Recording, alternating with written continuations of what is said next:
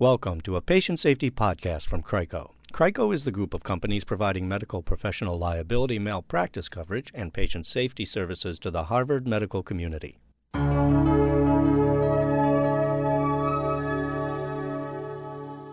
The following case study is based on closed claims in the Harvard medical system. Some details have been changed to protect identities. On a winter Saturday at 8 p.m., a father called his son's pediatrician's office and told the nurse practitioner that his nine year old had not felt well for three days. Nausea, vomiting, decreased oral intake, no solid foods, weakness, and lethargy, including sleeping 24 hours straight. Suspecting the flu, the nurse asked if the boy was alert and had passed any urine. The answer to both questions was yes. The boy did not have a fever or rash. The NP asked the father if he felt that his son would be okay that night or should be seen right away. And the father replied that he didn't think his son needed to be seen right away, but he was concerned that he hadn't eaten. The nurse practitioner advised pushing ginger ale and making sure that he was urinating. When the father checked on the boy, eight hours later at 4 a.m., he was sleeping and his breathing was more rapid. At 8.30 a.m., however, the father found his son was not breathing, called 911 and started CPR, but the boy could not be revived. Autopsy revealed diabetic ketoacidosis. His blood sugar and hemoglobin were very high outside the normal range. The child had undiagnosed diabetes mellitus. The parents sued the nurse practitioner and the pediatric practice for negligent delay in diagnosis, and the case was settled in the high range. To discuss the patient's safety and risk management aspects of this case, we turn now to Dr. Therese Berry. Dr. Berry is a pediatrician and a consultant with CRICO, the group of patient safety and malpractice insurance companies owned by and serving the Harvard medical institutions. Thank you for joining us, Therese. Thank you for having me. What's the first thing that you think about when you consider the outcome for this patient, who was a, as a child, his father played a large role communicating with the provider over the phone. Um, obviously, that this was an, a very, very sad, uh, tragic outcome um, in a case that was likely preventable had the father been given the advice to take the child to the emergency room that night. What do you think was was going on with the nurse practitioner who was getting information from this father, making this diagnosis on the phone, and the father following that advice and just not being able to uh, get the patient in on time?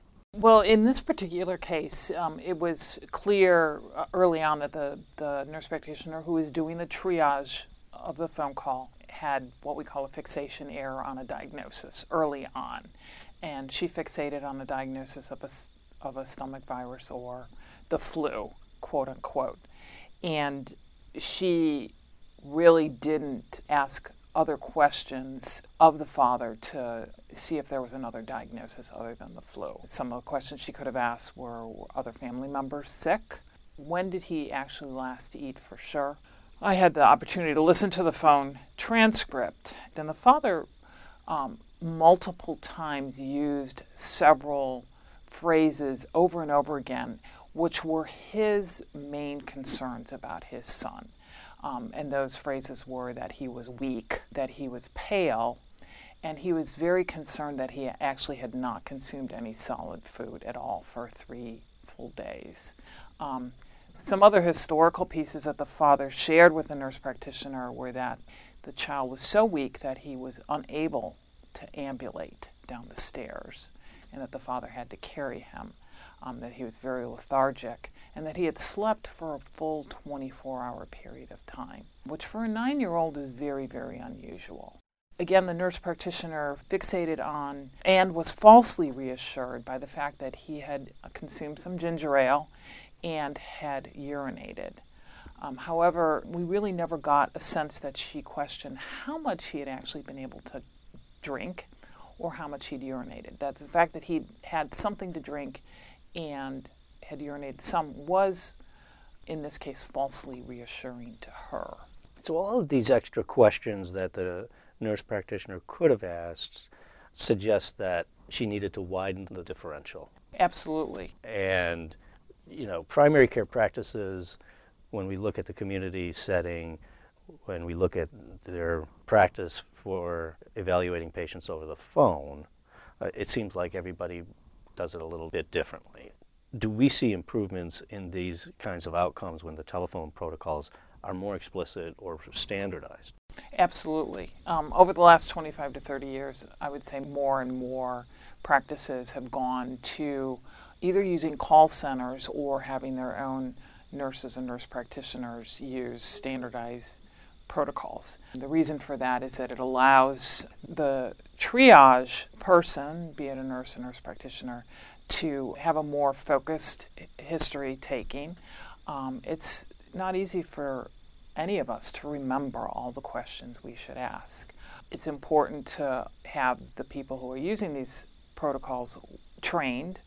A good protocol allows the person who's asking the questions to ask additional questions and to override the recommendation. Say, for example, if you asked a series of questions and the protocol said home observation adequate, you could override that depending on your clinical judgment. Say you heard from the parents by their repeated questions, by the level of concern that they have, that they want their child seen, in which case you would say, I think you should bring your child in to be seen.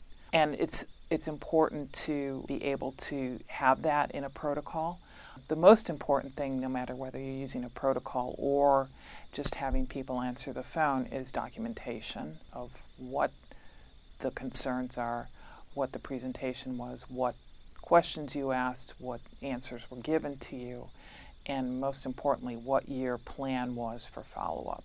With pretty specific recommendations for, say, if you told a parent to, to observe their child at home, what are the criteria for we, the triage nurses, or even a physician, if you're doing your own phone triage, when do we want you to call us back? When do we want you to come in? And that needs to be documented. That's not only for the patient's benefit, but your protection later on down the line. It sounds like you don't have to necessarily make an accurate, complete diagnosis over the phone. That's correct. Um, again, you, you do not have eyes on the patient. Um, you haven't been able to examine the patient. Um, even focus questions aren't necessarily going to give you a diagnosis. Um, and no one would expect you to make a diagnosis over the phone. The most important answer that you want to get right is whether this patient needs to be seen now or can they wait. Well, standardized protocols um, are exceptionally helpful. Um, we, as triage nurses and physicians, shouldn't forget that they are what we would call a decision aid um, and they can't replace clinical judgment.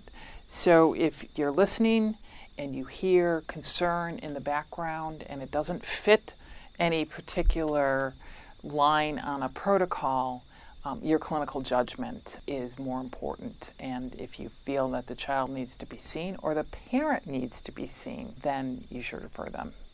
Now, some of these uh, phone protocols involve calling the patient back. I don't know if that's practical. It, it absolutely is. And, and depending on which protocol you use or which arm of a protocol a patient ends up on, yes, there would be return a phone call in, say, four hours, depending on the age of the patient, the um, presenting complaint. And it's important that depending on the situation that the onus isn't only on the parent of the sick child obviously yeah, the, the heartbreak for the parents is terrible enough.